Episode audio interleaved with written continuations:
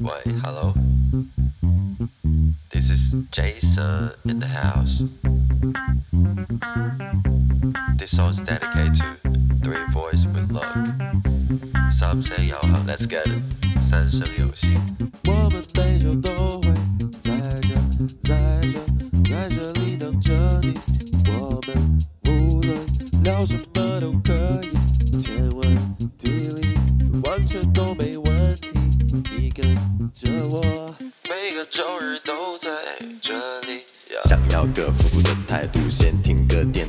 节目。好几年前的那些课间，转眼望去，我们一起度过了多少个冬天，慢慢见证这座城市的变迁。既然抓不住的是时间，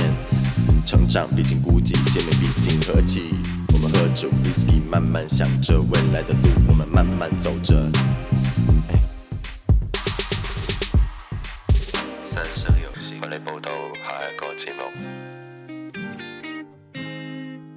大家好，歡迎收聽新一期的《三生有幸》。今天我們請到了兩位未來的老師，英語老師蔡老師，還有化學老師貝老師來到我們節目。皆さんこんばんは。皆さんこんばんは、カイト申します。今天我們還會討論一些關於日本文化的一些話題。呃，首先先祝兩位一個遲來的教師節快樂。雖然我們這期應該是本來是教師節那天打算錄的，那麼ありがとうございます。ありがとう。呃，謝謝謝謝。 每个人生历历历程里面都会碰到无数个交际的老师，有些老师会对自己很有帮助，有一些老师反而会对自己的成长有一些反作用。那么我想问两位，当初为什么选择老师这个职业呢？很简单，因为可以带薪休假。我说认真的，在这样的一个呃生活节奏这么快的一个城市，我觉得休假这一个真的是我人生之中非常必要的一个东西。所以义不容辞的选择当老师，当然其实也是有一个经历的一个过程吧。就是很久之前，我自己是觉得我亲眼看到了初中老师跟小学老师的辛苦，然后我当时是觉得我死都不要当老师，因为真的你要去管一些呃小朋友，就是你要对他们负责的话，其实你方方面面都要为他们考虑。所以其实你要为一个班的小孩子考虑的话，未免你呃对自己的牺牲也是太大了。就是說。很有可能就是顾及不了自己家庭，然后自己也可能浪费了很多时间，但可能得不到相应的回报。然后我就立志要成为一个高中老师，就是这样。嗯，呃，当然其实也有大学之后有相关的一些经验吧，就让我也觉得说，其实自己还是挺适合这一行的。嗯，很适合去讲道理、讲鸡汤，然后让小朋友信服我。嗯，所以就呃，就一开始讲的说，为了带薪休假，其实 其实是一个很吸引的一个点而已。但是真正说选择最终走上这样的一个路程，就未来为了这个而去奋斗的话，当然还是有各种各样的一些原因导致的。嗯，也是综合多方面的考虑，大概就这样吧。贝老师，你的看法呢？哦，这个虽然说带薪休假确实是老师的一个 point 嘛，就是他的一个 charming point。Yes, charming point.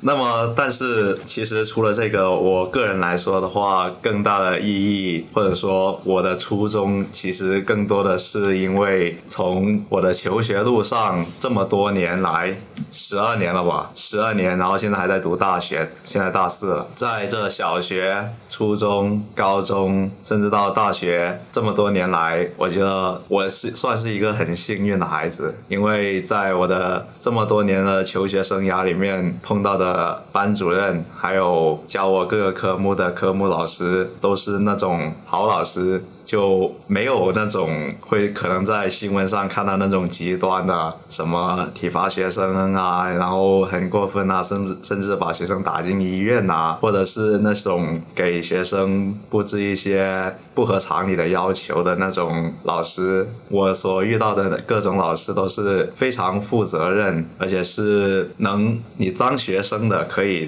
从心里面感受到他们是真的在为学生着想，就有这样的一种好老师。当然，我个人来说的话，当然我们从小学到现在，从小学的话，从语文书里面最容易听到的一个比喻就是老师是园丁，浇灌祖国的花朵，或者是老师是春雨，滋润万物，甚至是蜡炬成灰泪始干的这种，把老师比喻成燃烧自己照亮他人的蜡烛这种各种比喻。但是我个人来说，我觉得老师更像是蒲公英，蒲公英把它的种子吹向各地，老师在以自身为榜样去感化学生，让他他们成长为国家栋梁或者是各界英才的同时，会感化更多的学生走上他的道路，变成新的蒲公英。我觉得在这个过程里面，我就是曾经被好的老的蒲公英感化成新的蒲公英的其中的一个人。那么从这一个层面来说，当然我也知道老师不只是什么带薪休假之类的好处，更多的是跟学生一起奋战到晚上，甚至晚自习之后，学生走了，学生去睡觉了，你还得在办公室或者是在家里认真备课，然后还得去改作业，改作业的同时还得去留意一下每个小孩、每个学生他之间的在你这个科目哪里擅长，哪里不擅长，然后哪里需要改进的，哪里又是他在这个科目的优势，去尽自己所能去分析每个学生的优缺点，然后再因材才施教。所谓因材施教，不去了解学生的优缺点，不去知了解他这个人的特点，这个人的发光点，还有这个人需要改进的地方的话，又怎么去因材施教呢？所以我觉得老师实际上在学生看得见和看不见的地方，都会有很多额外的付出。所以说，老师实际上真的不是一个简单的工作。但是为什么走上了这条道路？我想我这么渴望去走上这个讲台，去成为一名老师，就是因为在当年我也受过这么多各种各样的好老师的影响，在他们的各种各样的努力之下，我虽然不是成长成国之栋梁，或者是各界英才、各界最顶尖的那一个，但是我也想像他们一样，在背地里这样子，能够更加。让更多的孩子能够不至于走上弯路。我虽然不祈求我以后的学生能够成为什么国之栋梁，还有各界英才，但是我也能祈求他们能够成长为一个会做人的人。除了知识之外，要懂得更多，今后几十年的人生，甚至到老退休之后，还能够一直受益终生的一些道理，还有知识哲理吧。就是这样，谢谢。等等等等，你讲的好好深层啊！相比起来，我讲的好像很很肤浅的样子，是吗？没有，蔡老师也是很和蔼。那我补充一点嘛，补充一点，就是刚才其实呃，贝老师也有讲到，就是关于一种成就感嘛，sense of achievement。嗯，这种相当于其实就是呃精神上的一个食粮嘛。其实我之前想着要当老师之后呢，当看肯定是觉得他对于我个人来说，对吧？对于一个职业的选择来说，它是一个稳定，然后嗯呃休假多，对吧？然后再一个就是，其实他的工作环境其实是相对来说跟别的一些公司在相比的话，其实它是非常纯粹的一个环境。就是校园里面，你面对的就只是学生，没有所谓的职场上面那些勾心斗角。这是对于我个人来说的一个呃优点。再一次，其实还有一个很重要的一个 part，就是它不仅仅是你获得的，不仅仅是你领的那一份工资，还有所谓的一些什么福利。其实更重要的就是那种来自于学生渴求知识的目光，然后呃看到他们的进步，你自己也会感到非常的开心。所以应该说，我最重要的一个点应该还是这里吧。就是我其实到从大二开始到现在，其实做做过很多兼职，然后其实都是一些廉价劳动力。但是所支撑我所就一直坚持做下去的原因，就我也不舍得说跟他们 say goodbye 之类的，就是觉得他们我已经跟他们很熟了，然后也想。看着他们在呃进一步的去进步，那看到他们成绩有进一步的提升，所以这是我希望去看到的。所以我会在说，呃，我做不到，就是比如说我要出去呃香港读研的话，那我在我出去之前也尽量的。腾出我的时间给他们进行一些辅导，就是不以 不以钱为这一个目标，其实更重要的是看重的是一个呃精神上的一个满足嘛，这是第一个问题。为什么选择当教师？那我们两个都有各自的理由，其实也是有共同就一些相通点的，就对，不过说明我们都是很无私奉献的人，对不对？不过区别就是，可能我是理想派，然后蔡老师是根基斯那口头，天気是那口头，就是理想跟现实之间的一种わかりました。わ碰撞か。りました。但我想两位这么多年来，老师一定会为两位感到自豪的。不敢当，不敢当。那么我们谈到为什么要嗯 为什么选择做老师这个问题，但是我有一个问题想问，就是你们怎么样觉得一个好老师的一个定义大概是怎么样子的呢？就是你打算做一个怎样的老师？比如说贝老师他就比较亲近学生啊，他说嗯了解学生要从学生的生活方方面面入手，派老师就主要都是。一种精神上的姿态，就比如说灌鸡汤什么之类的，然后也有自己的考虑。那么你们觉得一个好老师应该是怎么做呢？好老师，嗯，其实刚才在讲一个为什么选择当老师的时候，已经有提到一点，就是我们其实都有，就是为什么朝着这个职业而努力的这一个最初的一个想法，就是我们的初心，其实我在我们心中都有一个理想的老师的形象在里面的，就是我们都会朝着那样的一个方向去努力的，嗯。如果是我的话，具体来说一点，那就是，其实刚才他也提到很多，就是为学生着想咯，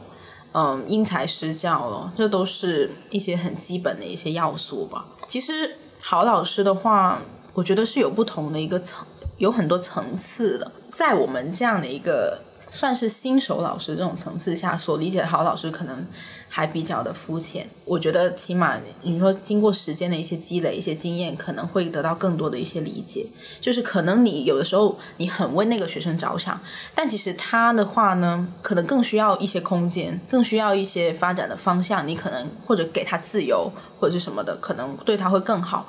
我觉得这些东西是比较呃复杂的，就不能说单纯的有一些衡量的一些标准之类的吧。我也不知道，就嗯，毕竟我们也不是说入行很久的一些很有经验的是实习过，对，还没有正式挂过牌。嗯，就是如果我们说呃进到这样的一个圈子里面，可能对郝老师会有更加深刻的理解吧。因为我们现在所知道的只是我们在学校里所学的。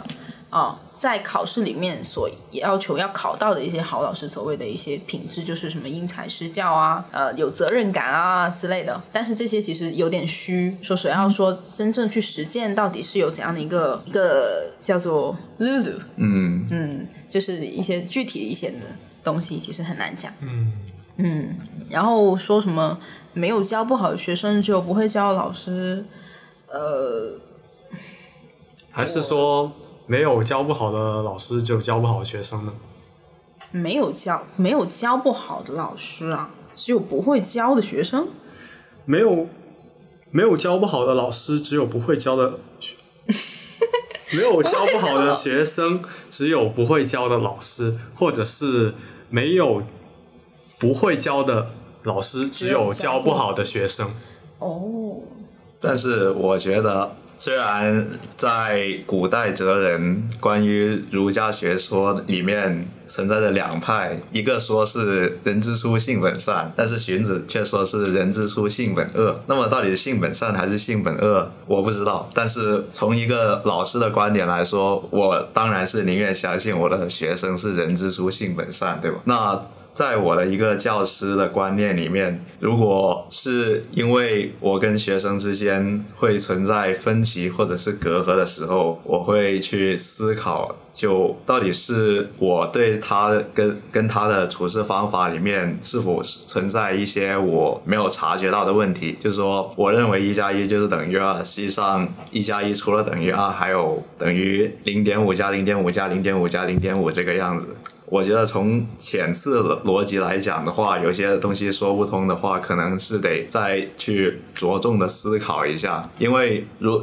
只要是我的学生，那么作为一个教师的责任感来说，我是有义务不让他出现一些歧路的时候，肯定是得看着把他揪回来，让他走上正道，而不是说看着这个学生好像走歪了一点，但是管起来好像又很麻烦的样子。那我还不如管一些好学生，可以让我省心省力的那种，还要跟我的绩效挂钩啊，这些怎么的？那肯定是不是这么回事？那这种情况下的话，我肯定是得去作为他的班主任，或者是作为他的科目老师来说，我肯定是有义务让。让每一个学生去走向正轨，但是坦白的来说的话，有每个人是有区别的。你不可能让一个就是你不可能让一个跳高的运动员去跑步，还要求他跑得跟博尔特一百米一样快，那是不可能做到的。当然这是比较极端的情况，但是我们得作为老师，我们需要明白每个人的每个孩子。他们之间是存在差异，可能是身体上的，也可能是智力思维上的。有些孩子可能，换句话来说，比如说数学里面，举个例子，我之前教过初三的学生，初三的话，比如说数学就有一个几何方面，还有一个函数方面这两块方面。有些人可能就函数弱一点，有些人就是几何弱一点，这都是很正常的。所以说，在按照实际情况来说的话，也不可能逼得太紧，说每个学生。都必须全科怎么怎么样，怎么怎么样，那确实不可能。因为有句哲话，哲理不是说上帝在为你关上一扇门的同时，会给你打开一扇窗。每个人他擅长的 point 可能都是不一样的，不一定说他这方面是怎么怎么差，但是有可能他其他的技能来说的话，是达到一个超越一般人的水准。就比如说，我记得我一个高中同学就跟我说过，他当初教。他一个小学的弟弟去教小学数学，但是。就很简单的一道题，他看上去就是一加一等于二，但是他的弟弟就连一加一等于二这道题都得理解那么半天。当然不是说真的一加一等于二，我只是说对于他来说这道题就跟一加一等于二一样简单。但是实际上过了那么多年之后，他弟弟数学还是那么差，可能现在现在一个大学生连个函数都不是很清楚他怎么回事，但是他在摄影方面却是那种不能说是大师级吧，至少说我觉得比。一般的那种拿手机拍照的家伙要强得多，而且他是对摄影这方面的造诣有很深的那种思考，还有自己的看法。就当初他还自己假装成广州地铁的工作人员去潜入新站里面去拍摄一些画面啊之类的，然后专业的那种程度把那些工作人员都吓得一愣一愣的。当然，这种深入工地的行为大家不要学。这是简单的来说，还算是违法行为，只是这么一说。那我想问一个问题，就是。假如你碰到一些学生，他不是啊某一方面，就比如说数学、函数、几何方面比较弱，他是一种学习能力比较差的时候，就是他学什么好像都学不动这样的感觉，就不是说有一种什么生而俱来去技能，就是比如说他会假装自己是怎么样，或者是他演技了得，或者是他啊操纵某些机器什么之类的了得，不是这种，他是学习，就是对于学习这件事情根本就不上心，那你会怎么处理？不上心，我觉得这个方面起码得从。从两个角度来说，有一种是真的、真的、真的很努力，但是就是因为自身能力的问题，在这一块大家普遍来说认为都是很正常的一种学习模式里面，它的收益跟成效是属于偏低的那种。但是这种虽然看着成绩可能比较差，但是他自己内心其实是非常努力、非常想学习的这种。那这种来说的话，肯定身为一个老。老师就得去帮助他，或者是教他一些学习方法啊，又或者是那些难题，或者是他不理解的那些 point，把他一个一个的弄懂，这样子去纠缠，就揪着那些他。不会的地方来一遍一遍耐心的教给他，我认为这是对待这种学生的一种方法。当然，我因为我现在还没有拿照上白，可能说的会比较肤浅。那另外还有一种的话，可能简单的说就是厌学吧，就是真的觉得啊，学习是好无聊啊，什么为什么要学习？为什么我不能有一个梦想，就是天天在家里面躺着数钱，只要吃喝玩乐那就行？那其实我就是我的梦。当然，我觉得这种梦想可能大家或多或少小时候都做过，但是这种时候就得去跟他先从心理辅导开始。我觉得要让他认清，就说，当然你因为不能，肯定不能这样子放着他不管，让他自生自灭。那身为他的老师来说，那肯定是失职。那我觉得从一开始来说，就得从心理辅导来入手，先跟他聊聊，或者是让他一种能接受的方式来先打开他的心扉吧，就是让他觉得哦，你懂我，或者是让他起码来说，要想让他听你的话，首先他要在某个方面让对你感到佩服，认为是以德服人，对，以德服人，这是其中一个层次吧。但是就说你一定要有地方让他觉得你很强、很厉害，或者是至少有一个地方能让他佩服你，不管是什么方面。当然，这是指的是道德层面跟法律层面都不会触犯的那种东西，对吧？还有这种时候法律会触犯的吗？就比如说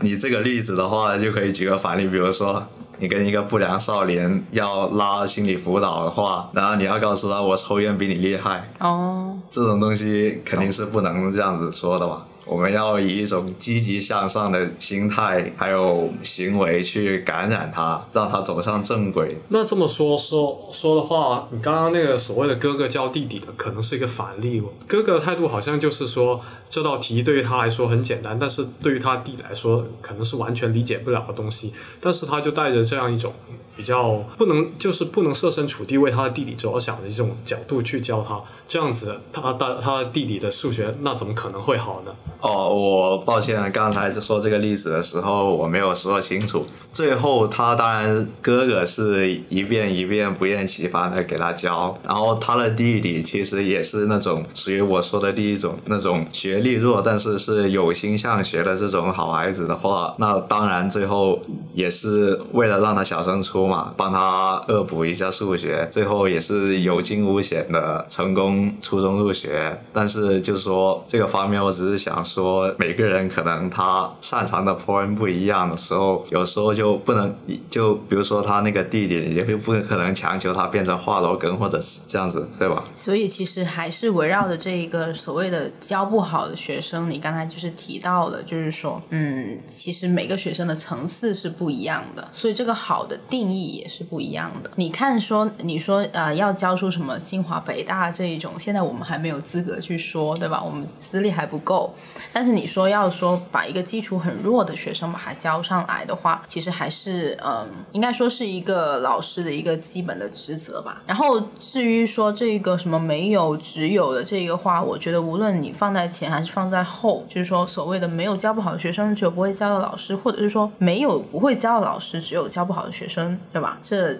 两句话都是过于的绝对了，就是就我也不不太喜欢这种看上去特别绝对的话。对哪怕是你把东西反过来，但是这么一说的话，过于绝对就变得有点那种冷冰冰的感觉。对啊，就是他这两句话放在你面前的话，就会让你感觉，要么就你学习不好，要么就老师的错，要么就学生的错。但其实还是忽略了一个很大的一个方面，就是家庭的原因，还有一个就是你周围环境的一个原因，你整个班里面的风气，还有你来自你家庭的一个教育，其实都是非常重要的。就是说，这个老师其实说的肤浅一点，就是学校里面的老师，对吧？教知识的老师。那你教长大一点，其实你父母也是充当了一个老师的一个职位，在家庭教育里面。所以这个怎么当一个好老师，还有关于这句话的一个那个解读的话呢？我觉得其实嗯话题话题太大了，对，有点大。然后我觉得以我们的所有的经验，应该基本上都呃讲了一点自己的看法。对，只是跟按照这个来做个引子来 或许十年后讲一，下自己的教师观对，十年后再来讲一下，对吧？或许就有更多的一些可以分享了。哦，这样。那我想问一个问题，就比如说，就是假如你接手一个班的话，就所有老师都会从内心给学生下个定力，他的资历怎么样，他的能力怎么样，就是会有这样一个潜在意识，是对，就是这是很正常，而且是我认为是很有必要的。当然，我这说的给学生下定义这个方面的话，并不是那种所谓的啊这个调皮捣蛋，然后啊这个很乖，然后就在这个定义下。就自动把我的对他的处事方式或者是情绪分成啊，这个很乖，所以我要用什么啊大声呵斥啊，或者是态度不好这样子去对待，然后，呃，很乖的那个就用反过来又态度很好，或者是很有耐心，然后教起来也很开心这种方式去对待学生。所谓的下定义，就是在你。当然也不是一天两天或者是一个照面第一印象这种东西就能决定的。所谓下定义，我认为是得经过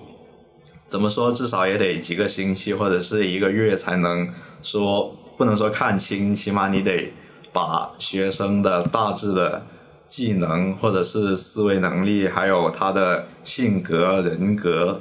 然后观念之类的东西，起码不说。抓了十有十有九稳，起码你得有个基础的了解，这样你才能在今后对待他的方式上面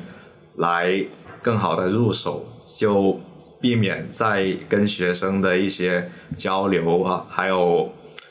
教授的时候，或者是教他怎么怎么样，或者是跟他聊天的时候，就不会踩到雷，或者是。就当然这个意思来说的话，就是你要设身处地的为学生着想。准确准确点来说，就是同理心。你要站在别人的角度上去思考。有些学生可能性格比较要强的，然后就得说话的时候就不要这么尖锐，或者是有些学生是。很乖的那种，什么话都能听得进去的时候，你就可以直言不讳的指出他有些什么什么缺点，希望他怎么怎么样改正的那种。这就是我所谓的下定义，就是得下完定义之后呢，对待每个学生的方法跟方式都是不一样。那么，呃，在这样听起来，你好像在实际的工作中会对怎么样抗拒，嗯，学生的一个第一印象比较有。比较有一点经验，就是你不会根据一个学生第一印象，就比如说他怎么样怎样，他说话怎么样，好像他就是一个怎样的人，这样一个推论来去定义这样一个学生。对，而且还有另外一方面的时候，可能说，嗯，比如说我现在在初三，而且我教的是化学，那么大家都知道，初三化学都是只有初三才有化学，在初三化学是一门全新的学科。那么，作为如果是作为一名初中化学老师的话，那么我年年初三，每一年接手的学生都是新的面孔。那么可能有时候别的科目就不一样，像语文、数学、英语那种，可能你一个班主任升上来就是从初一带到初三，那么这时候别人就会对。你刚刚接手的学生已经有一个他自己的固有印象，这种固有印象可能已经长达两三年，呃，起码一年以上。然后同时，你班上的学生也会对这个同学也有一种固有印象，而，这种固有印象是他在跟他相处了一两年之后已经得出来的一个印象，还有跟对待他的一个思维方式的一个。区别，所以说，在这种时候的话，我个人感觉来说，还是将我听到的一些别人对他的评价，那些只能当做一个参考，也不是说别人都是傻子，别人看的就全都是对错的，这样子，我只能作为一个我对待他的一个参考，在最初的时候，当然，我可能每个人都会有犯错的时候。你就像我在初中的时候，也不是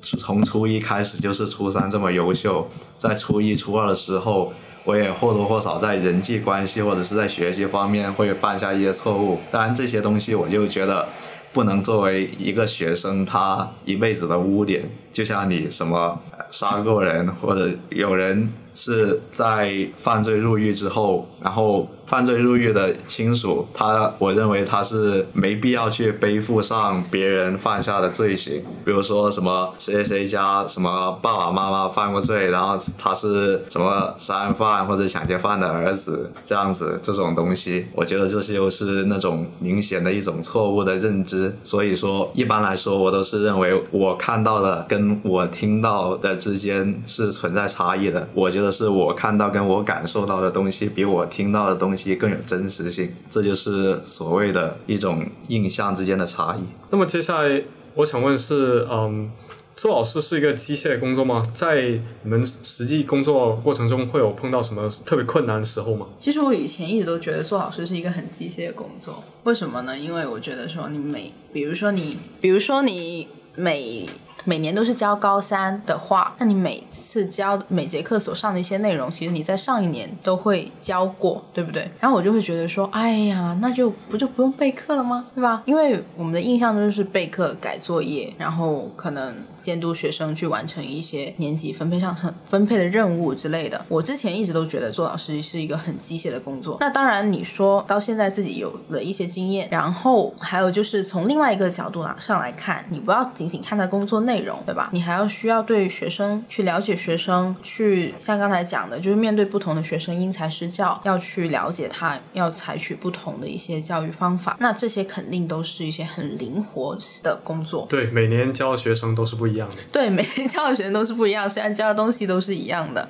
所以说其实肯定就不是机械的了。然后特别困难的时刻，其实哦，其实我刚才之前碰到过一个学生，就是他是处于那种呃叛逆期，他很抗拒家里人给他报的各种补习班，然后他过来这边上课的话，他也是很抗拒，一直在抗拒，嗯。这对于我来说的话，其实是一个很难处理的一个学生，因为我本人其实是不太擅长说去很凶的去对待一个学生。那当然，其实对待他那种学生，我知道应该可能是要需要用到一些。就是比较严格的去要求他，这样可能对他的一个进步才会更加明显一点。那么我我就发现说，我做不到这样两种人格的切换，因为我呃他的下一个学生是一个小女生，很听我的话，所以我肯定是很温柔的去对待她，然后对待就是说刚才所说的因材施料，所以我。我就觉得说有点，我知道这样子肯定是要这样子去做的，但是你实际操作起来的话，就觉得其实还蛮困难的。就是说，还是要找到自己的一套方法吧。就是说，就是听到别人是怎么讲的，看到别人老师是怎么做，但是其实你自己去学他的时候，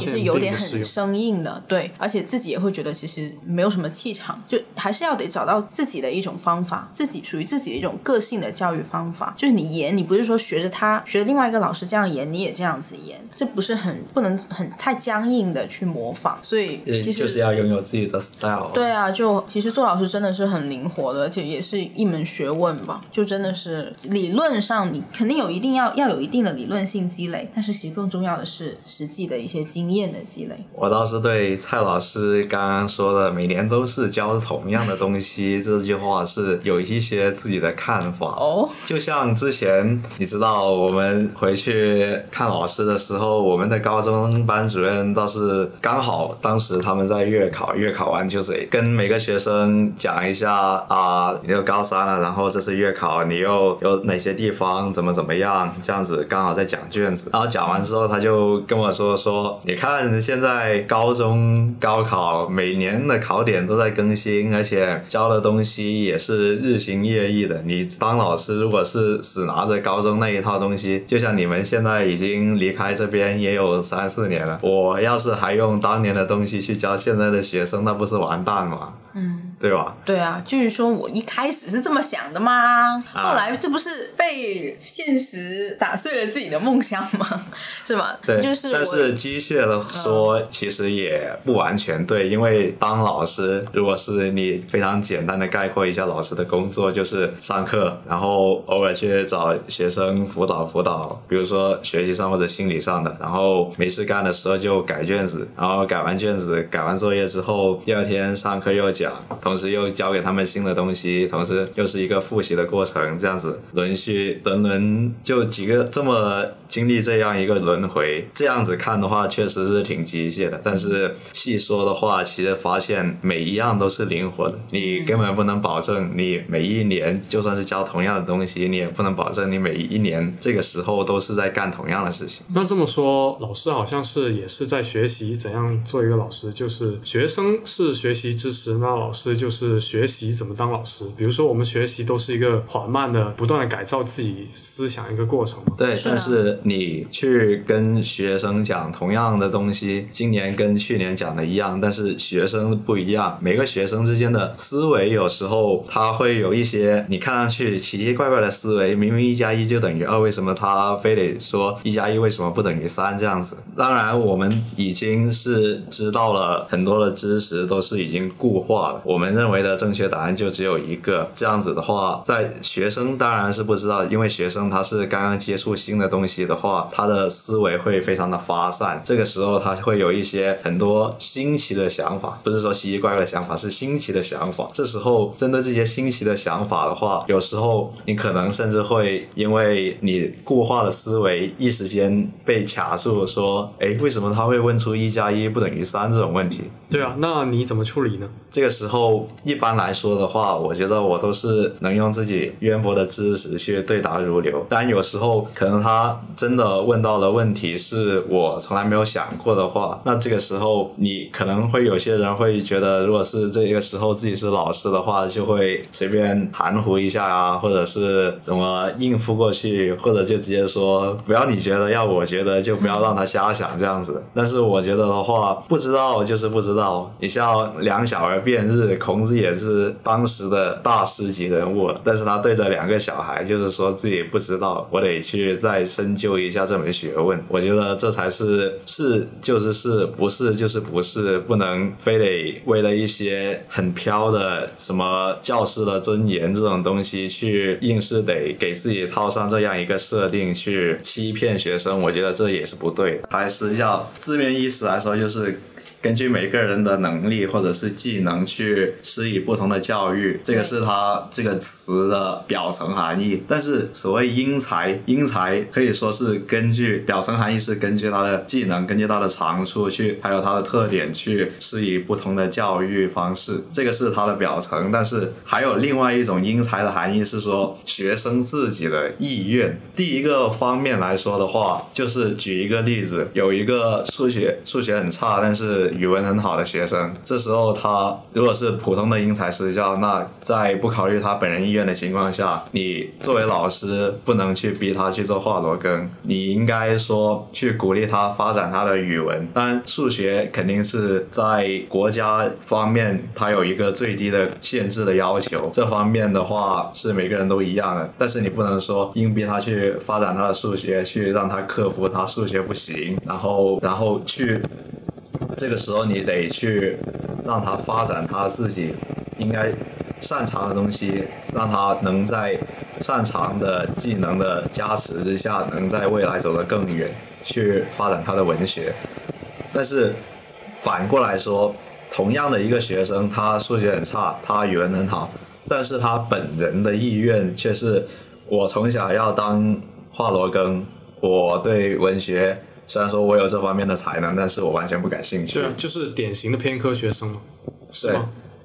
这两个例子是同一个人，同样的偏科学生，但是前一种方法是正常的思维，但是另外另外一种方法，像我刚才说的第二种，这个偏科的学生他数学很差，但是他从小就是想去当华罗庚，想去当陈景润。那在这个情况下，当初我说过一句话 q 西瓦 seto 的群的 c h o 马木里头，这句日语的意思就是说教所谓教师就是要守护学生的成长。那么这个成长其中包括一个方面，他一个人的梦想就是他成长的一个动力。我觉得这是他一个所谓一个梦想成长，可以说是一个人他的一棵树苗，梦想就是他的这个成长大树的根。所以你不能去无视掉他这个根，去揠苗助长，或者是强行去说你文学、你语文方面理解能力这么好，去并他逼他去做一个矛盾，去做一个鲁迅，而去无视他本人说我就要发展我的数学，我就要去做华罗庚的这种梦想，他的这种自主意识，我觉得这是不对的。所谓教师肯定是得去充充分尊重他本人强烈的理想跟梦想的情况下去教育他。就像举个更加简单的例子，而且是近年来比较有争议的一个话题，所谓电竞，电竞到底是不是电竞？到底是不是玩游戏？单纯说看着好像电竞是几个人、两队人在那台子上打游戏，打完游戏之后还能赚钱这样的一个行业，但这是一种非常错误的的想法。可能上一辈子的话，很多人就会对这方面说电竞什么电竞，明明就是打游戏，但这是一种错误的观点。以前都说万般皆下品，唯有读书高，除了读书，那是不是其他的东西都是错误的呢？所谓三百六十行，行行出状元。你在一个进，在一个方面发展到了极端擅长的情况下，我觉得这也是一门你今后立足的一个生存的方式。如果说有学生说跑过来说，老师，我想当电竞选手，那我可能我的第一反应跟其他人一样，会先愣一秒，说这家伙在想什么。但是我回过神来，我会先让他确认他自己本人的意愿是不是真的这么强烈，还是说他只是看着说他喜欢打游戏，然后他觉得电竞选手是一个打游戏又能赚钱还能获得名誉的一个职业，这样子肤浅的认识，我就那么我就会在用描述电竞选手他，比如说你进了电竞的青训营之后，每天可能睡的不到五个小时，之后十几个小时的训练，还可能吃不上饭，甚至在多年的训练之后会留下身体上的一些隐疾，比如说长时间在看着电脑之类的，会颈椎方面还有手方面会有一些隐疾。如果他知道这些所有的风险之后，他还想去追寻他的梦想，他想为国争光，或者是想去追寻他的荣耀，或者是证明自己，那我觉得这种时候是作为老师肯定是得去 support，得去支持他的成长，得去支援他的梦梦想，去应援他。我觉得这才是所谓因材施教。那么接下来两位也刚结束了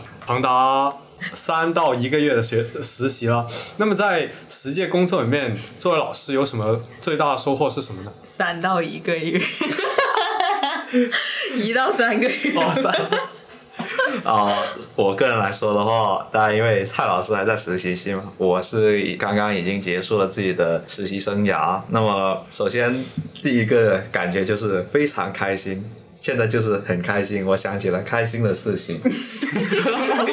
那么这个开心的事情是什么呢？就首先我第一次当上了老师，虽然不是正牌的实习老师，也是老师嘛，是不是？嗯。然后第一次有了自己的一批学生，还有在他们那里也能感受到，就是当初我对我的班主任还有对我的科目老师的一种尊敬，还有敬佩之情，还有那种喜欢的那种情感，就是我很喜欢这个老师，然后我很佩服他的这种情感。那么在这个状况下的话，我就觉得当初我九月份刚刚进去实习的时候，我曾经对自己说过“立德立言，无问西东”，去鞭策自己说将来要向一个好老师的目标去实行。当然，最后在临近结束实习期的时候，他们我跟他们在一个小小的班会里面告别了一下，顺便也鞭策了他们一下，要中考加油哦，这样子也是能在当时能那种掌声可以感受到他们对我的感情，也是能获得他们的喜爱吧。所以我觉得我这个实习老师在这个生涯里面，还是起码能打个及格分。对我觉得太谦虚了我。谦虚谦虚。我觉得我是已经起码说没有做到最好，但是我也觉得我自己是做到了我当初说的立德立言，无问西东这个很小的一层面嘛。当然，这今后在求学的生涯，我也会继续努力下去。然后等到当了正牌老师的话，也是要延续现在的这种精气神还有想法，不要回过头来看着说，感觉当初的自己跟现在自己已经完全是两个人。我是不想成为这样的人，所以我觉得我要保持这种心态去继续向前。嗯谢谢。那么蔡老师呢？我的话其实还没有结束实习，即将应该是要迎来第三个月吧。我原来的计划是三个月的，但我实习了之后就觉得说，如果是有时间，我一定会经常回来的，因为我觉得这个实习期，如果我能做到一年的话，自然是最好，因为每天都会有不同的收获。其实一些很小细节上的收获，就其实可以跳过不讲了，就是一些工作上怎么样更有效率啊，还有一些知识性的一些问题，其实都有很大的一些收获。除此之外，最大的一个我可能到目前为止应该就是自信吧，自信。就我可能嗯，原来一直觉得呃。没有那么大的，没有那么强的一个自信心。比如说，在站上讲台代课之前，其实我都一直有在紧张，说啊，万一我在台上卡壳怎么办啊之类的。就是到现在，就是觉得说，经历了这样的一个代课这个阶段，虽然只有短短的，呃，算下来应该就两节多的这样的课的话，觉得自己还是自信了不少。就当老师，当。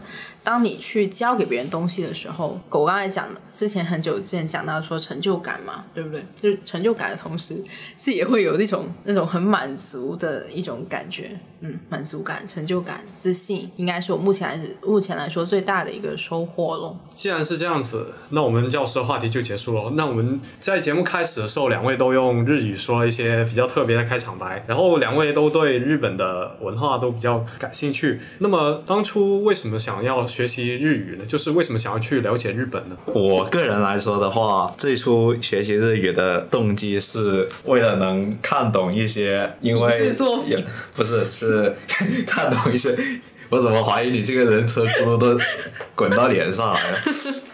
我觉得吧。从最开始的说，我学习日语的动机就是为了去看懂一些用日语写成的文章，还有书，还有一些漫画之类的。因为我想很多人了解日本都会先从他的动漫开始，就像我们九零年代的人，很多时候都看过什么《宠物小精灵》啊、《数码宝贝》啊，然后感觉还有《名侦探柯南》这些，我觉得小时候的那些动画频道都肯定会播过吧，对吧？哎。零零年后的小朋友们肯定，因为他们那时候成长起来的时候，已经是通讯跟手机已经发展到了新的世代了，所以可能接触的那些童年时代的日本动漫会当可能比我们当初还要多。那么，所以说刚开始学日语的时候，我也是像大家一样从动漫开始入手。那么从动漫开始入手之后，就会有一些自己特别喜欢的动漫，或者是特特别喜欢的角色，然后这时候。又会发散开来去找，比如说这个动漫、这个动画、这个漫画的作者是谁，然后又去看他同样的类型的其他的作品，或者是这个声优很喜欢，然后又想去看他配音过的其他的动画，这样子，通过一种发散思维去去再去涉猎其他的内容，但是久而久之就会发现有一些，就我们当初看到日本动漫都是经过专人翻译过的，那么有时候你涉猎够广。的情况下，你去找一些比较偏门的东西，就会没有翻译人士，或者是根本就是无人问津的那种情况。哦，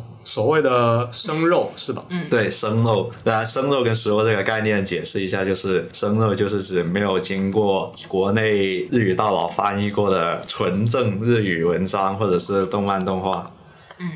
然后熟肉就是已经经过了翻译的，能直接用中文给你这个，当然不可能所有翻译都是完全正确的，怎么说也起码是百分之九十五以上的原文的内容跟中心思想能表达出来。所以你就是想去看懂一些你想去看的文章，还有一些呃题材，对不对？就各种各样的一些内容，对，是吧？我其实学习日语的话，我真的没有专门去学，我只是喜欢看，看着看着我就会了，我也不知道为什么，嗯，就是就真的是这个样子的。哦，受到日语的熏陶，嗯，应该是吧，就纯粹就是我觉得啊，那个综艺很搞笑，对。然后我就一直在看他们的一些综艺、看日剧、看日影之类的，因为看着看你就会了呀。一些单词的话，其实英语也是一样的，就是如果你很喜欢看美剧、看英剧、看美国电影、英国电影也有，就是你看外国一些电影，你会处于这样的一个语言氛围当中，这对你的语言学习是有很大的帮助的。然后我应该就是看的太多了，所以慢慢就会了，真的就是这个样子。呃，学习日语我真的是没有去参加过任何的补习班，就完全是。师就是所谓的那种语言天才。哎，我真的是也也真的真的真的没有说 genius，但是我觉得还是有一点点天赋所在的，可能是女生特特有的一点点，就是对于文科的一些敏感。就是我背英语单词也是不需要怎么背的，我大概知道它怎么读，然后我大概就记记得下来了。背日语单词的话就有点难，但是我如果看的多、听的多，其实就是耳濡目染，就慢慢会了。所以我觉得还就真的是没有认真的去学过。但是如果说问我要继续去学的话，那呃动机就是没有 没有被老师说的这么的高尚啊。死了！我今天讲的东西都这么的肤浅，我只是想说去旅游的时候，就是就是能能做到说别人讲讲的话我都能听懂吧，然后看得去也是能能生啃的，就大概就这样子。啊，嗯，看来我跟蔡老师之间仅剩的一点尊严，就是日语水平比他高那么一点点。对呀对呀对啊，没有没有没有，您 您高很多，高很多。高很多，然后其实有一个不是很切、不太切实际的想法，就是我觉得可能在日本生活的话，会是一个很好的体验。如果有机会的话，就如果日后有机会的话，也可能会像贝老师一样，对吧？可以尝试一下去那边留学一段时间，或者生活一段时间，去感受一下那也不能说感受了，因为我基本上都感受过了。但只是说，如果真正的生存下来是怎么样，就感受呃，去生活一段时间，加的深刻的去融入一下这样的一个文化，因为我觉得就是呃异国文化，还有异国的文化观念下面产生的各种跟平时在国内你的生活有些行为或者是思想有些完全不一样，或者是背道而驰的地方。对啊，这些都是学习日语的动机咯，就是可能最终最终的一个目的可能会到那边去生活一下。当然，你语言就肯定要得过关嘛，所以这些都是一些目的还有动机。刚刚我们听贝老师说，我们这代人也有很多是从动漫里面来出发，然后就是因为喜好这种艺术形式的东西，所以才会学习日语，就是对一种文化产生好奇。今天我们也参观了贝老师的住处啊。呃，它的宅地真的是非常的让人吃惊，里面有很多日本宅文化的一些事物，还有一些很有趣的小物件。那么，我想问一下两位是怎么看待这个日本的所谓的宅文化？就你是一种什么东西呢？所谓宅文化，首先我们可以从日语官方解释来说，“宅”这个词，宅 taku 就是它的日语注释里面最初的意思，就是指住宅、屋宅。当然，这个跟我们汉字的理解是相差无几的。但是因为宅宅男，大家知道宅男宅女什么，甚至还有现在网络上流行说我是肥宅，不我才是肥宅这种。呃虽然可能带稍微带一点点贬义吧，但更多的是用来自嘲的一种自称的形式的话，因为你要知道看动漫嘛，那肯定不会跑到什么公园啦，或者是那种。扭秧歌的地方去看那种人家在那跳广场舞，然后你旁边在那戴着个耳机看动漫，看上去就画面感就很违和，是吧？其实也不是不行，但是没错，不可否认。但是你很多人的时候都会选择在家里面。嗯，为什么我有空调不烫，我非得跑去看别人跳广场舞去看自己的动漫？对，所以说由此衍生出来的话，宅男就专指那种在家里面窝着看动漫或者是补番的这样的一个意思。那么，所以这个时候宅就代指了日本的各种 A C G 文化。所谓 A C G 文化就是 anime、comic、Games，games，对，所以说这个时候才用宅来代替这种 A C G 的一个总称。嗯，呃，但是在日本来说的话，坦白说，宅文化在日本其实是属于一种亚文化的圈子，它不是一种非常完善的分类。主流文化。对，不是不属于主流文化的范畴，它是亚文化的范畴。那同样亚文化的范畴，其实我们这么多这些年来，可能有一些新兴的亚文化，比如说什么罗良啊、汉服啊。当然，这个汉服其实上说的也是，我们可以简单的讲述，就是各种服装的亚文化，还有其他的一些亚文化，还有一些追星偶像然后什么饭圈这种，对也是我们最近年来才兴起的亚文化。当然也也不是说当年我们就没有追星过，但是经过我们现在信息科技技术的发展来说的话，是逐渐的走上了大众的舞台，但是它仍然不是一种主流文化。嗯，那么在日本的宅文化，它在日本是一种亚文化，呃，但是因为老实说，在日本它因为社会环境跟我们中国是不太一样的，在我们中国来说的话，就很少有见过那种非常极端啊，或者是就常人来说，一个旁观者的角度来看的话，会觉得他思维异于常人的这种想法。那在日本的话，是因为有一些怎么说，有一些他行为比较极端的这种宅男或者是宅女，他做出的一些过激行为，然后经过日媒的各种报道，这样子放大之后，就会久而久之让日本的民众对宅文化会有一种风评被害，让宅文化风评被害，这样子对宅文化存在一种偏见。就往近的说，比如说之前我们沉痛悼念金阿尼，因为一个优秀的动画公司，就是因为过激行为而这样子差点毁于一旦，这种就是是不是已经毁于没有，现在在重建了。但是在中国，这算是有重大社会危害的事件，应该算是一种非常严重的对恐怖，事件。但是对，但是我们在中国的话，就极少能看到这种非常极端的行为。我们可能最多所谓宅文化，可能最多就是在班里，或者是在几个比较好的朋友这样子，互相在 QQ 群啊、微信啊这样子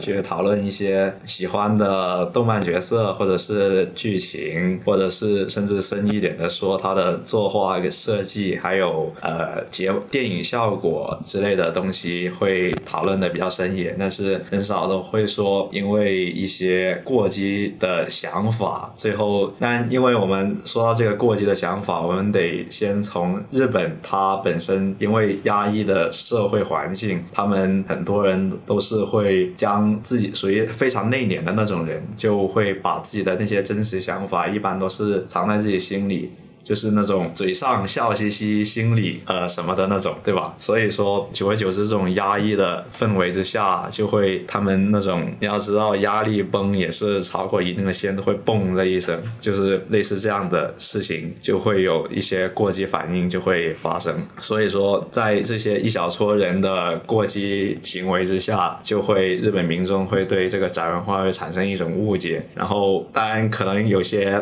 年龄大的人会看到有一张图片在网上流传过一段时间，就说一个大龄宅男指着一个非常邋遢的宅男说：“就是因为你这样的人，宅男宅文化才会风评被害。”这样子。当然，在日本的话，可能一些女生会对这种宅文化会更加过激，所以说在日本的时候，很多人不会公然宣称自己喜欢宅，或者是对宅文化有好感，会去研究它这样子。很多人的时候，一般只会窝在家里面自己去欣赏，或者是知道你是同道中人才会跟你去讨论这样的一些问题或者是一些话题。然后他一般不会在普通人面前去讲述他自己喜欢宅文化这样子。所以其实宅文化的话，就不应该戴着有色眼镜去看它吧？我觉得其实都就像他刚才讲的，就是我们很容易会被一些极端的例子所影响，拿一个个体来指代了一个整体。其实也有一些很正常的宅男，对不对？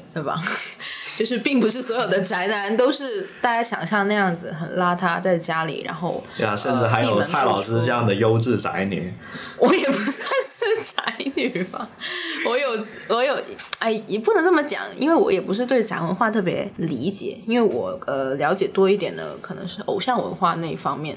当然，其实这个我也是需要想想想想平反一下的，对吧？因为社会其实对追星啊，或者是说这种阿宅啊这种都会有带有一定的偏见，但其实大家都只是看到了一些比较极端的例子，比如说有些追星说什么呃他的明星死了，他也跟着去跳楼了，就是把自己的生命寄托在他的偶像身上呢。偶像什么偶像死了，OK，他就他就去跟着跳楼了。偶像结婚了，然后他也搞一些自残什么的。那我觉得这一些其实不能够代表怎样整个的一个团体，不能够代表整个一个文化，只能说就像刚才他说的，只是一种亚文化。就我就觉得不要真的不要戴着有色眼镜去看他们，就是我们跟他们那些极端的例子去被风评被害，比如说。之前那段时间，可能大家或多或少都知道什么蔡徐坤、基你太美这种东西，怎么了？基你太美怎么了？就是风评被害的一个典型。哦，那那不是明星被害吗？对啊，但是我觉得他真的好惨，蔡徐坤好惨。对好，惨但是很多人都是那种，你知道，网络上的黑子都是为了黑而黑。可能你一个被害人的身份，就经过他的一种刁钻的解读之后，都会变成是你的错这样子。这又得讲到我们整个社会的一个，就是特别是网络上面的一个戾气咯。所以这方面就不深究了经已。经远了远了，嗯，那我有一个问题，就是你又有问题了。就是这种建立在虚拟的虚拟形象上面的啊、呃一些社会文化或者是消费经济这样子的东西，现在可能有一些零零后，他们经常会把一些动漫作品的一些语录啊或者是什么的奉为圣经这样的一种地位，就是整天挂在嘴边，然后就像呃或者是像小时候那种学他们怎么说话什么之类的。那你是怎么看这种现象的？作为一个教育者，我觉得有一些可能适当的，我们可以把你之前说说的那种行为叫做玩梗，就是所谓玩玩梗，就是说你要知道，就可能有一些笑点啊，或者当然一般来说都是笑点，或者是那种听看了之后，比如说朋友之间互相开玩笑，就那种一说出来就会引人发笑的那种。但是就可能有一些梗是带有恶意的，或者是本身没有恶意的，但是你从嘴里面一说出来，就感觉带有一种偏见色彩的那种梗，我觉得还是得控制一下自己。就说话了，简单来说就是说话要经一下大脑。就很多很直白。对，很直白的说，就是说话要经一下大脑。当然，这种情况的话，像网络上现在最近也有一种说法叫做“玩梗小鬼”，就是泛指那种在各种不同场合、不分场合这样子肆意玩梗的这种人，这样子的一个蔑称。没有节制的玩梗，我觉得是不行的。就是你在平时说话的时候，跟朋友之间啊、这样子说一下，然后大家再会心一笑，这样子，我觉得还是无可厚非。但是你得看场合，然后还有看语境吧，就是你得跟什么人说话，你得记知道清楚自己要注意什么样子。比如说，刚刚我们说到蔡徐坤，如果你的同学里面真的有人是蔡徐坤的粉丝，那他肯定不会去喜欢你玩什么基尼太美这种东西。就他在他看来，就是在恶意侮辱他的偶像这样子。我觉得这种还是得看一下情商，做事要经一下大脑，说话也是一样。你们也现在也是比较了解日本文化，那么两位觉得对自己影响比较大的日本的文化作品有哪些呢？你们为什么喜欢这部作品？可以说一下原因。我可能是三次元的这些接触的比较多，因为我比较喜欢看真人的，然后贝老师可能喜欢比较看，比较比较喜欢看动画类的、二次元类的日。剧我也看呗，日剧你也看，对，但是可能我什么日剧都看，就特别是一什么爱情剧那些都会看。其实是呃，觉得日剧嗯给我开启了一个新天地吧，就它跟国产剧是有很大的一个不同的。首先，它的集数比较少，对吧？它呃一季大概也就最多就十一，一般都是十集，然对十集后一一集也是特别的长，四十六分钟大概，很长吗？四十六分钟。比你平时看的半小时不到那种的哦。但是国产剧的话，一般都是起码都四十集打上，然后呢，就是大概一集也是三四十多分钟、五十分钟，甚至六十分钟都有。就我觉得国产剧其实，嗯，反正我看到的国产剧是演技很尬，然后那些内容的话也，要不就是什么爱情纠纷呐、什么小三，什么回家的诱惑之类的。对我对我印象比较深的就是这这种类型的国产剧，所以后来我就不太喜欢看国产剧。呃那古装剧，古装剧不同哦，古装剧我看过好几部，古装剧还是挺喜欢看的，什么像什么《甄嬛传》，嗯，之前还有一些什么呃什么什么什么什么什么传之类的，我忘了，但是可以说是国产剧。一般来说，那种古装可能还剧都会是得铺开那种嗯嗯嗯，就是范围很大。重点是看它所要呈现的一个主题吧，因为古装剧的话，其实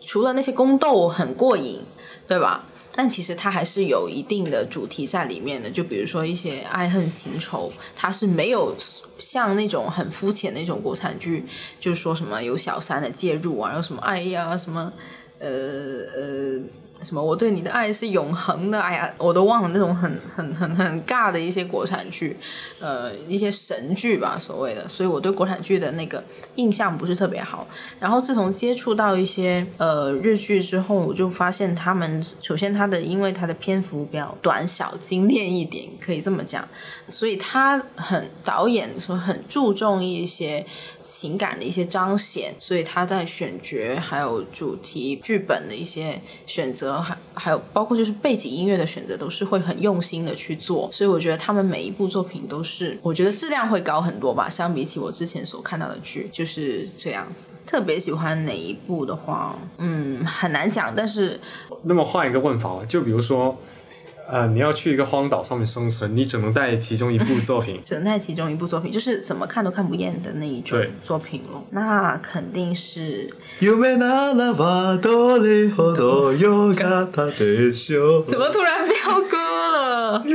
那就是 他刚才所讲到的，就是那个非自然死亡嘛。的确，非自然死亡也是很好、很良心的一部剧，对吧？这张他给我们展示了就是那种验尸的一个职业的法官对，呃，叫做法医法法医对法医法医，对对对的一些所遇到的一些事情，就他们一个职业环境是怎么样的，就展现给观众看。但其实日本来说，有很多这种去描述这种职业的一些剧，我觉得都是挺好的。它会让人家去关注到，其实每一个人每一个职业都有各自的一些辛苦，还有各自的一些可能平时我们不能理解到的一些东西。但是你看那部剧之后就，哦，原来他们的工作、他们的职业是这样子的，就让人和人之间的相处多了一份理解，就是这样。就像哦，就像我刚刚看完《中国机长》，然后我也发现说，哦，原来机长是要做这么多的一些东西。那的确，可能我们平时的反应，在遇到一些危机的情况下的时候，可能是会有点焦躁不安。但是呢，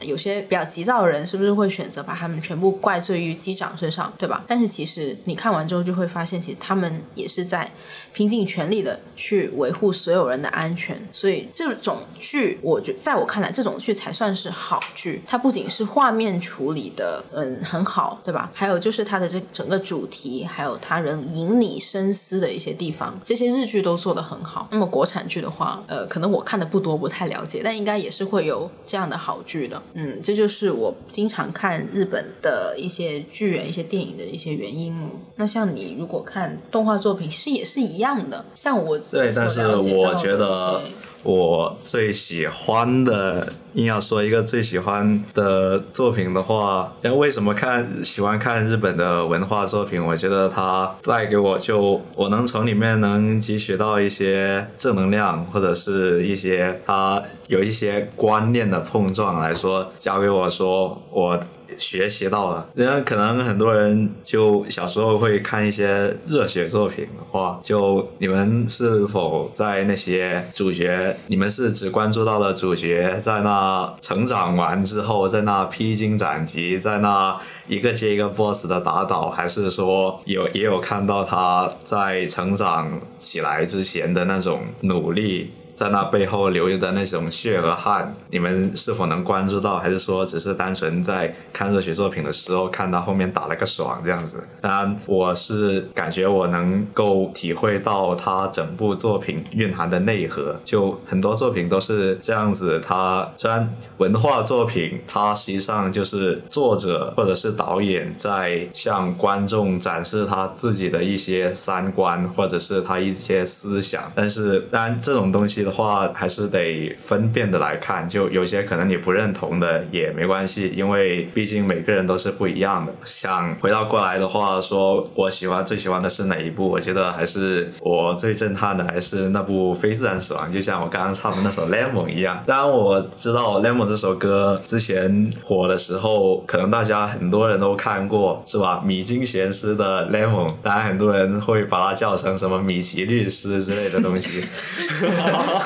是，对，然后但是不知道有多少人会觉得这首歌啊，这首歌那么好听，然后我也想去看一下这部剧到底讲的是什么。嗯，我就是其中一个。嗯，我看完之后是第一次对日剧有了一个比较深的理解吧，因为这部讲了什么我就不详细讲了，但是我觉得它每一部，它一共每一集就是讲了一个案件，然后最后讲的就是主线这样大结局。局，但是我觉得它每一个小故事，就是每一集里面都会或多或少的带给我们一些像是日本之间的那种人文情感，会非常浓厚。我觉得。这部剧的话就是讲法医嘛，简单来说，那它每一集的话，它铺开的场景也没有像什么美国那种大片啊，也并不是像中国的古装片那样子世界观很宏大，开展了很多的一种群像剧，但是它场景很小，也就是最多那么十几个人，可能一集出现的也就差不多了。但是它里面每个集都会让你会深有感触，当然这个深有感触，可能一些年龄比较小的观众可能会感受不到。可能这种剧的话，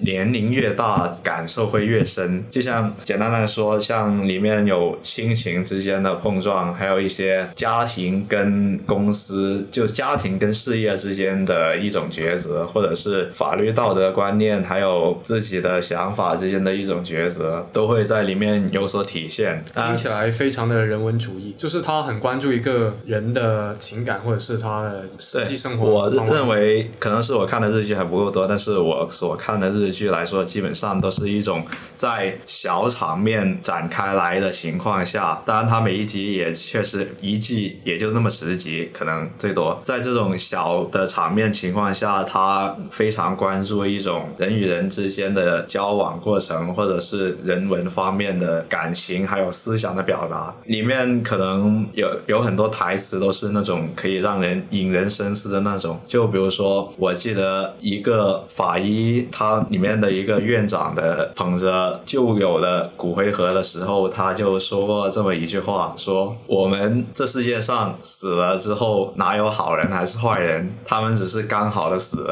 然后我们也只是刚好的活着。然后我们刚好活着的人是不能去畏惧死亡。我们在刚好活着的时候，除了感激之外，更加要勇于去面对死亡的。他这种差不多就是一个日本人对生死观的一种映射。他会将自己大和民族的一些思想会渗透到那个剧里面。当然，这种是不是所谓文化渗透的话，感觉这个每个人都有自己的理解。但实际上，文化作品基本上都是一种思想之间的渗透，还有作为导演来说，就是要去影响自己的观众，或者是让观众接受自己的想法跟观念。所以说，当然这个能不能学到东西，或者是你能感受到多少，就是看每个人都不一样。毕竟一千个人里面有一千个哈姆雷特。我是没有看过这个剧，听你这么一说，好像也有点想去看。我听过一句话，就是说。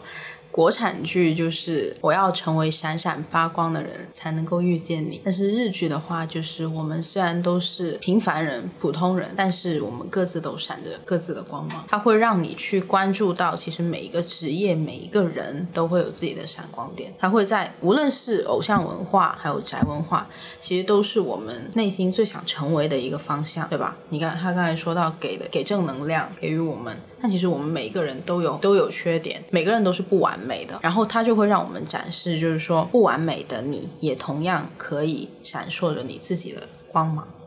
就是这样。这就是日剧所要传达的一个，应该都是一个共同的主题吧。我觉得蔡老师说的非常好，因为这也十分契合作为一个老师的职责和使命所在。谢谢大家收听这一期的节目，我们下期再见。加呢，拜拜。